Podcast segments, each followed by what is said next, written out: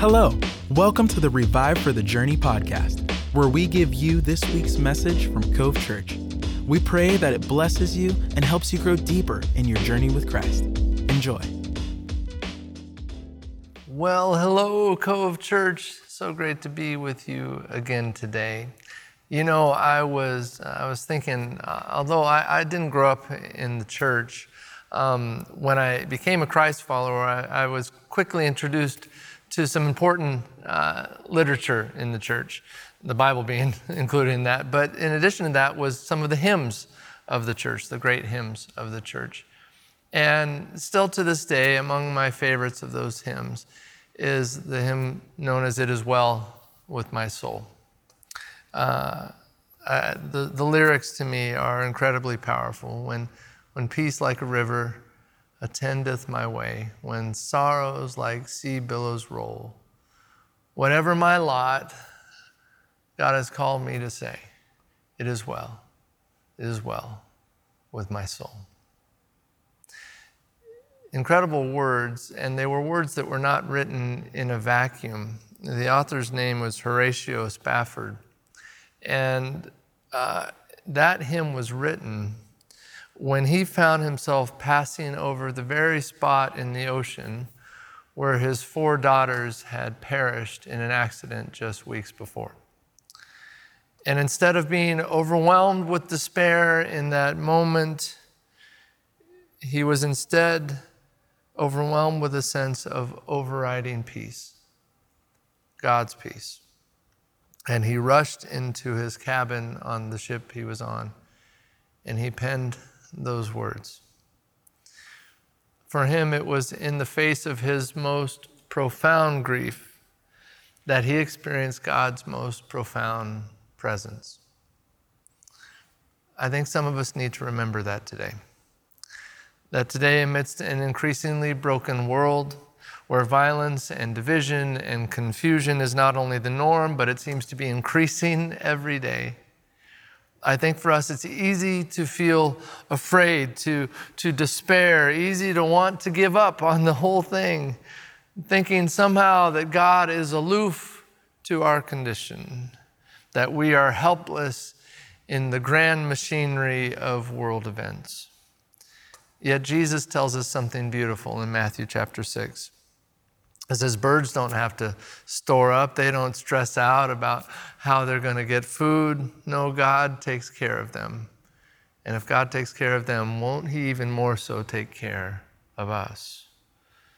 So, although for each of us we get to be wise, we get to be aware in the midst of all the struggles around us, we can easily find ourselves doing the one thing that Jesus said we are not to do we worry. We worry about the future. We worry about the present. We get consumed with the what ifs. And if you're anything like me, you might find yourself doing a bit of that these days. Maybe some sleepless nights that lead to anxious days, knowing all the while that nothing helpful ever seems to come from it. Usually it's just high blood pressure, distraction, and maybe a few extra pounds because of those late night nachos. So we have to get to the point where we answer the question that presents itself to us in those seasons. And it's this What do we really need to know? In life, what is it that we really need to know? How do we live amidst all of that? And I would offer an answer to that question that is found in a psalm that some of you may have memorized as children. In fact, it may have sounded something like this when you memorized it. Okay, the Lord is my shepherd. I'm looking at the camera while I'm doing the Bible verse. Okay, good. Why are you looking at the camera? Oh, too? okay. The Lord is my shepherd, I shall not be in He makes me lay down in green pastures. He leads me beside quiet waters. He restores my soul. He guides me in paths of righteousness for His name's sake. Even though I walk through the valley of the shadow of death, you know it will for you with me. Your rod and your staff they comfort me. Surely, surely, prepare a table before me, in presence of my enemies. Now my head, you anoint my head with oil. surely, my cup. My cup, okay. My cup overflows. Surely, yes. Surely goodness will follow me all the days Surely of my life. goodness and love. Surely goodness, goodness and love will follow me all the days of my life, and I'll dwell in the house of the Lord forever.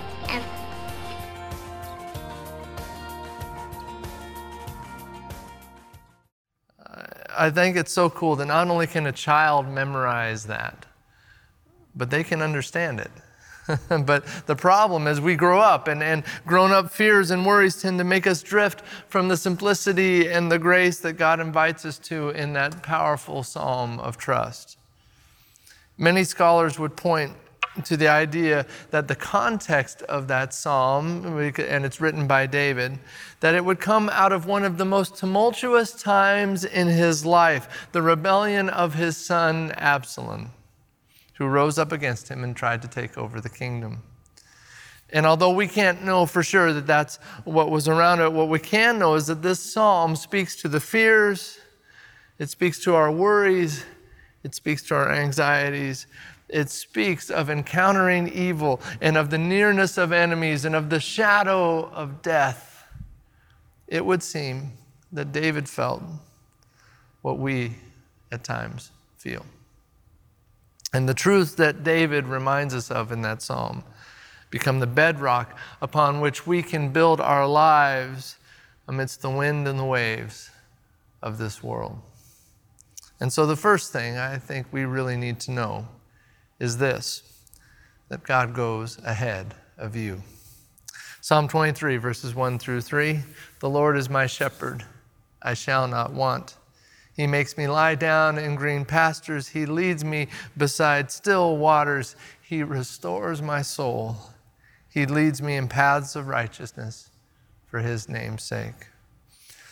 It's interesting that shepherds in the Middle East, uh, they didn't operate like cowboys. Cowboys, when they move cattle, they are behind the cattle and they push them to where they want to go. But shepherds were the opposite of that. Shepherds were in front of the sheep, they, they led the sheep they went first. And so, if they're crossing the stream, the shepherd would cross first to identify the safest place for the sheep to cross, and then they would turn around and watch as the sheep follow. And if anybody got into trouble, they could go and rescue them. And the sheep followed them because they trust their shepherd. And so, if one was swept away, they could be rescued as the watchful shepherd kept his eye on the whole flock. And if one was in trouble, he could swoop in and help them. That's all because the shepherd went ahead of the sheep, establishing the best path for them. And for us, God, the Good Shepherd, does the same. It's very comforting, I think, to know because no matter what circumstance I encounter in life, God's already been in that place. God's gone ahead of me. I don't have to worry about the future because the God who loves me is already there. I remember when I was working as a landscaper I was just a grunt, right? I would just dig trenches all day long. I didn't have to know anything else. The leader had the blueprint. He had he was the one that placed the landscape flags, you know, put them here and there. He had the training, he had the licensing. I didn't have any of that. My job was really really simple. Just dig. Just dig from here to there. I didn't have to know how much pressure was in the system in terms of water pressure. I didn't know which nozzle was going on which sprinkler. I didn't have to know what the next project was. I just had to dig from that flag to that flag. That was my job. And I knew what I had to do because someone who knew a lot more than me had shown me the way. I think so often we think we have to figure life out on our own. And God says, You know, I've actually already flagged the path for you.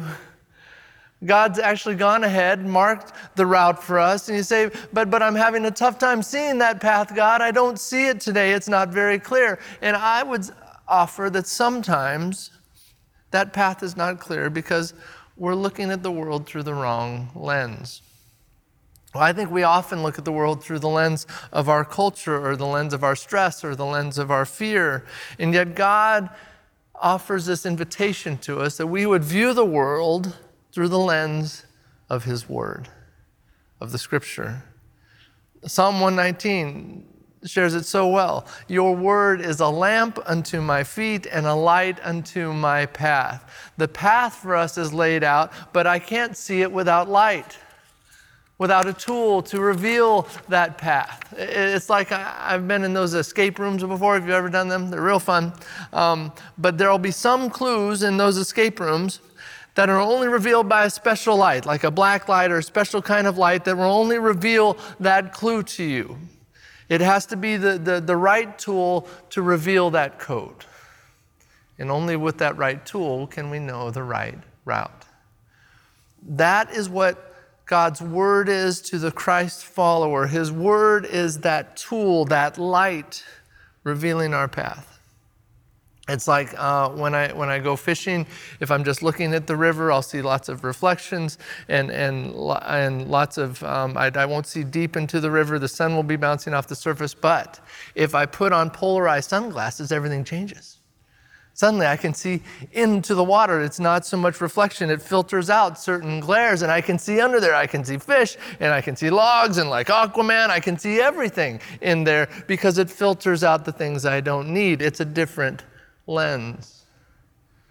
I couldn't see any of that until I had the proper lens.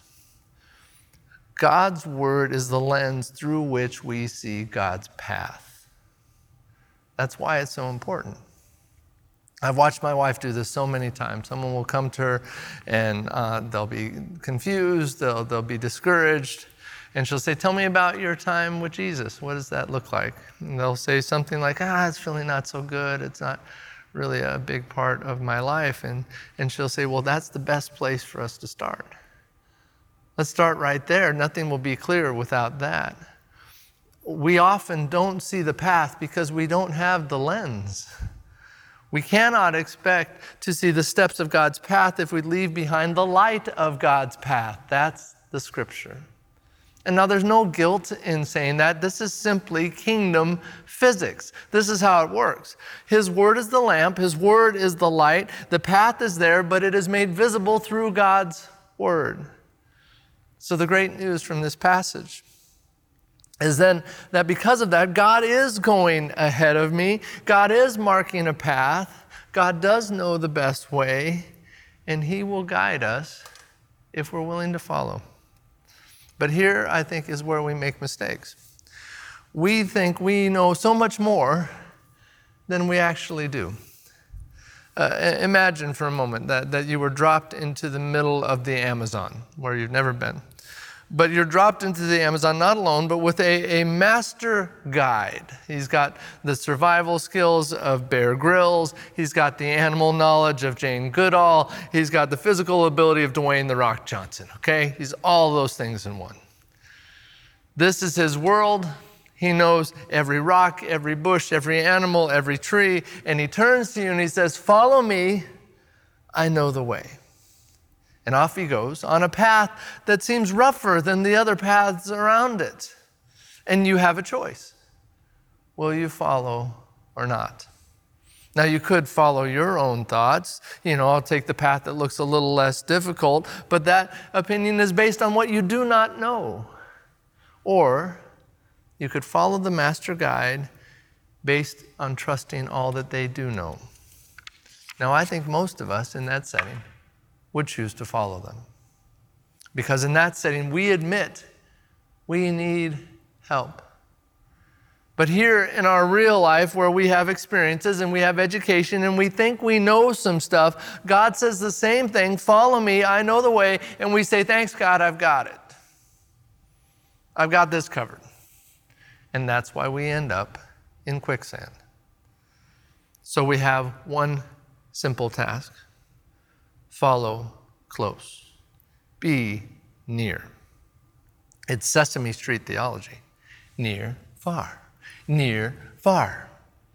God says, Would you draw near to me? Follow close. That's what it means to follow. And in doing so, we are told here that God leads us beside still waters to paths of righteousness, restoring our soul. And my favorite, God makes me lie down in green pastures. Oh, do you remember preschool? do you remember snack time followed by nap time?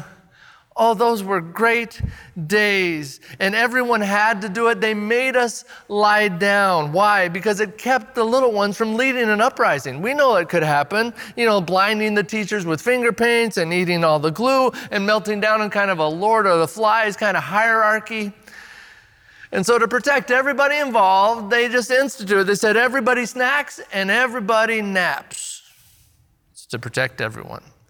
They made them all lie down. They made all of us lie down. And friends, I don't know why we got away from that. I think it's still such a good idea. I still need snack time and nap time. And often, I need someone to make me lie down. This says God makes us lie down in green pastures. Why? Because if He didn't make us lie down, we wouldn't.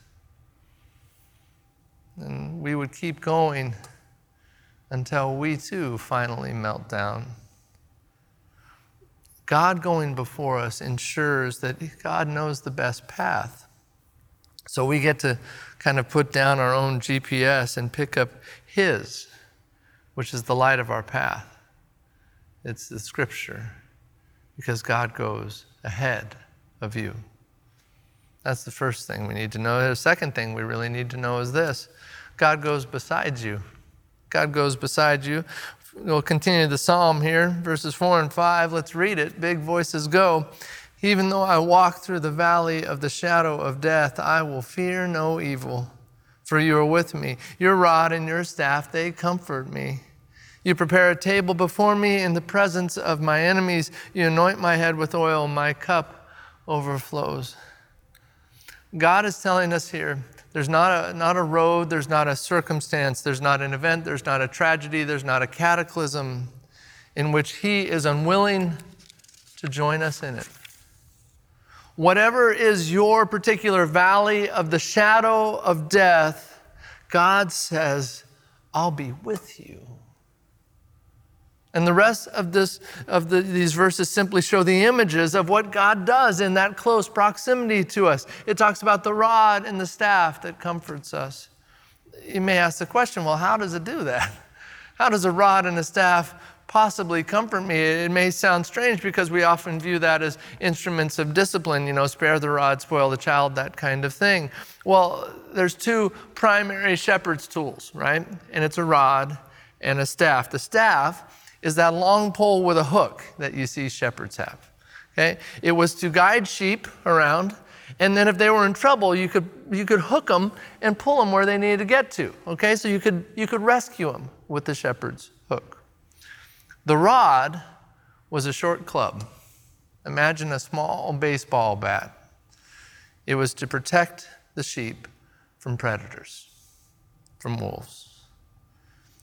So the rod and the staff were used to rescue and to protect. And this is what God is promising us.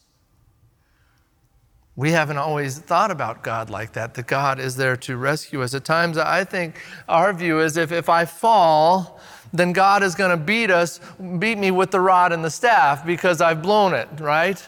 That must be how God views me, but that's not the good shepherd. The image here is that God stands over the fallen sheep, which is us. And instead of beating us for our mistake, he turns with his rod and protects the sheep from further attack. That's the Good Shepherd, protecting the wounded lamb by placing himself between us and the snarling wolf. And then, taking the staff, the shepherd guides us once again to safety. That's a beautiful image that God offers to us. You know, I've only been around real trauma a handful of times, you know, injury, accidents, that kind of thing. But I also know some of you are first responders and you see this often. um, the, you know, whether it's a car accident, maybe a person trapped in a vehicle. And, and as I've had conversations with first responders, they, they tell me similar stories. What seems to make the most difference in that moment is really not their great knowledge of how to fix the injury that that person has, and it's not even the modern equipment that they use to extricate the person from the vehicle. They express most that, that what the person needs to hear in that moment, in that fearful moment, is them saying to the victim, I'm here and I'm not leaving. In the midst of their fear, they just simply say to them, I'm here with you and I'm not leaving. Now, in that moment, their condition wasn't fixed, their injuries were not healed, but in that moment, was ma- what mattered was that someone who cared came near. And maybe, maybe that's what always matters most. In our world, we are surrounded by trauma. We are faced every day with crisis and uncertainty and turmoil. And what does God say to us? I'm here. I'm not going anywhere. I haven't left you. Amidst the Ukraine war or, or mass shootings or inflation or pandemics or, or losing that job or getting that bill or receiving that diagnosis, God still says, I'm here with you. And it goes on saying that even among our enemies, those who would want nothing more than to see us fail, God says, I've got a great idea. Let's have dinner. Even amongst our enemies, God says, I got a terrific idea what to do with all the enemies around. Let's have dinner little candlelight, little baguettes, maybe those tiny little pickles. Let's have dinner together. And we're going, really, God? Don't, don't you see all the enemies around me, all the problems, all the stuff around? And God's like, yep, totally there, totally see it. Well, God, shouldn't we deal with those things? Oh, you bet, you bet. We should totally deal with those things. Okay, God, how should we do that? Oh, we should eat. we should feast together. We should gather around the table and be with one another amidst the chaos. God says we should set up a table in the middle of all of this crisis, a place that, that God can come and anoint us once again, filling our cup till it overflows. Friends, we will constantly face the problems of this world, but God wants us to face them with His anointing and His provision. God says, You don't have to face it without me. Come to the table. It's that simple. Would we come to the table? Why? Because God longs to be with you. God goes beside you.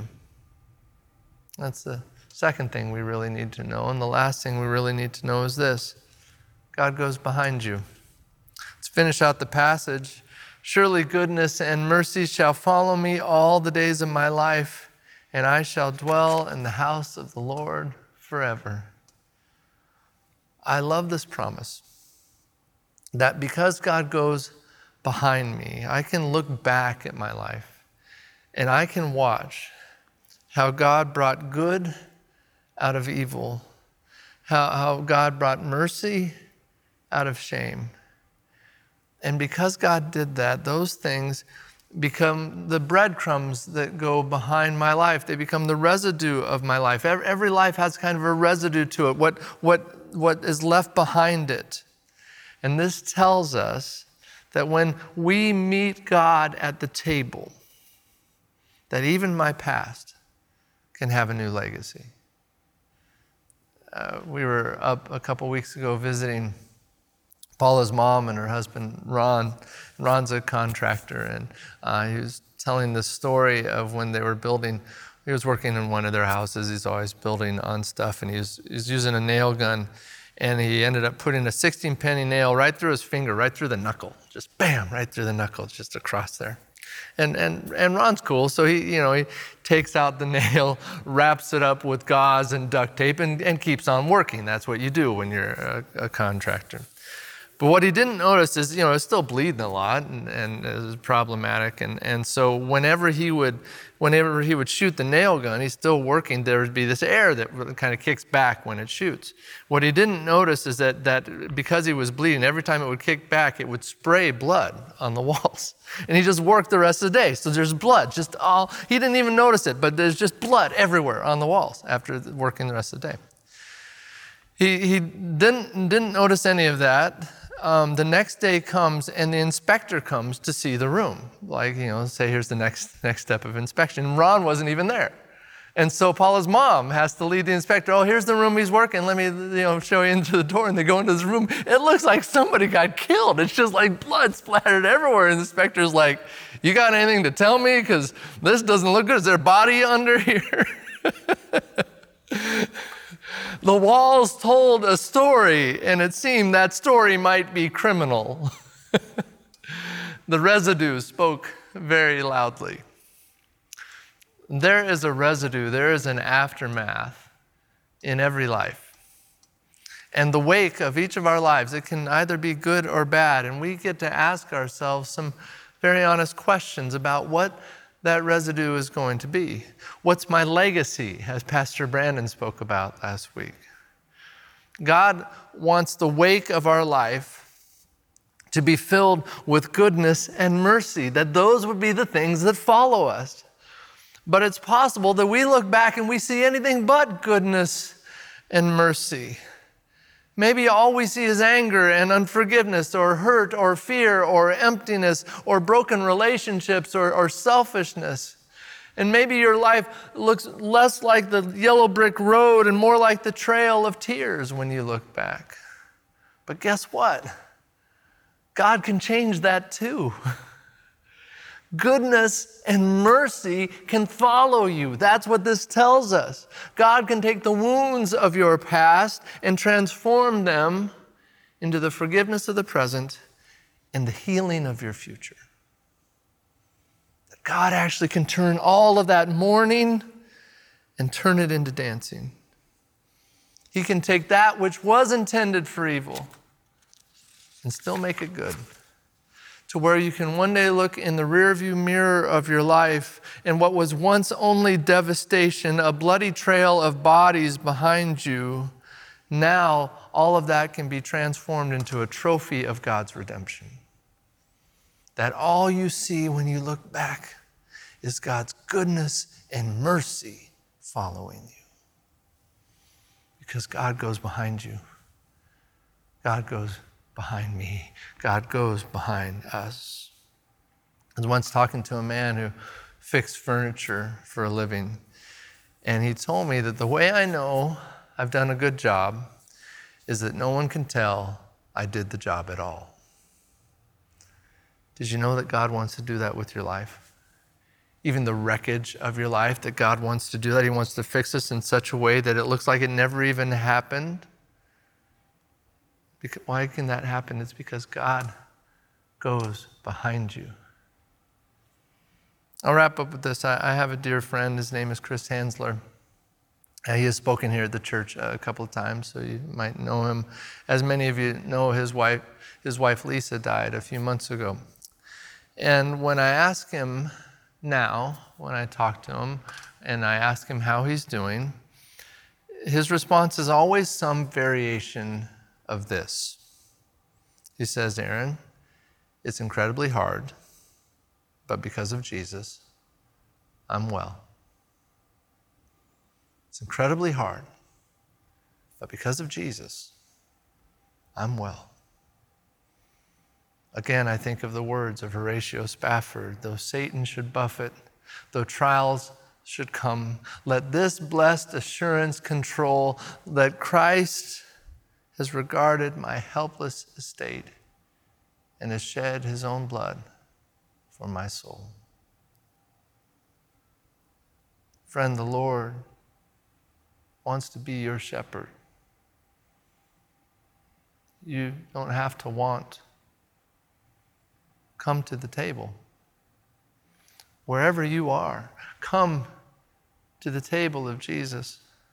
Run to the Good Shepherd. Let Jesus lead you to green pastures and still waters. Let God set a table for you amidst your enemies, and let God have you experience a legacy of goodness and mercy. Come to the table. Come home. Because amidst the struggles of this world, God wants to go before us, God wants to go beside us, God wants to go behind us. And, friends, that is what we really need to know. So, as we conclude, I want to invite you to join me in praying this psalm together as an expression of your heart to God. Let's pray. Lord, you are my shepherd. In you, I lack nothing. You make me lie down in green pastures. You lead me beside quiet waters. You refresh my soul. You guide me along the right paths for your name's sake. Even though I walk through the darkest valley, I will fear no evil, for you are with me. Your rod and your staff, they comfort me. You prepare a table before me in the presence of my enemies. You anoint my head with oil. My cup overflows. Surely your goodness and love will follow me all of the days of my life, and I will dwell in the house of the Lord forever. Amen. Thanks for joining us. We hope you enjoyed this week's message. To stay connected with all things Cove Church, visit our website, covechurchpnw.com, or on all social media platforms at Cove Church PNW. We'll see you next time.